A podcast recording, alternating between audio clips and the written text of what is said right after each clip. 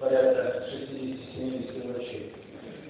Вы же понимаете, это все надуманное, надуманное штатное расписание и при формировании штатного расписания. Даже персонал ЦРБ не готов принять людей, потому что понимает, что если мы укомплектуем вот то, о чем мы говорим, то никаких конструктивных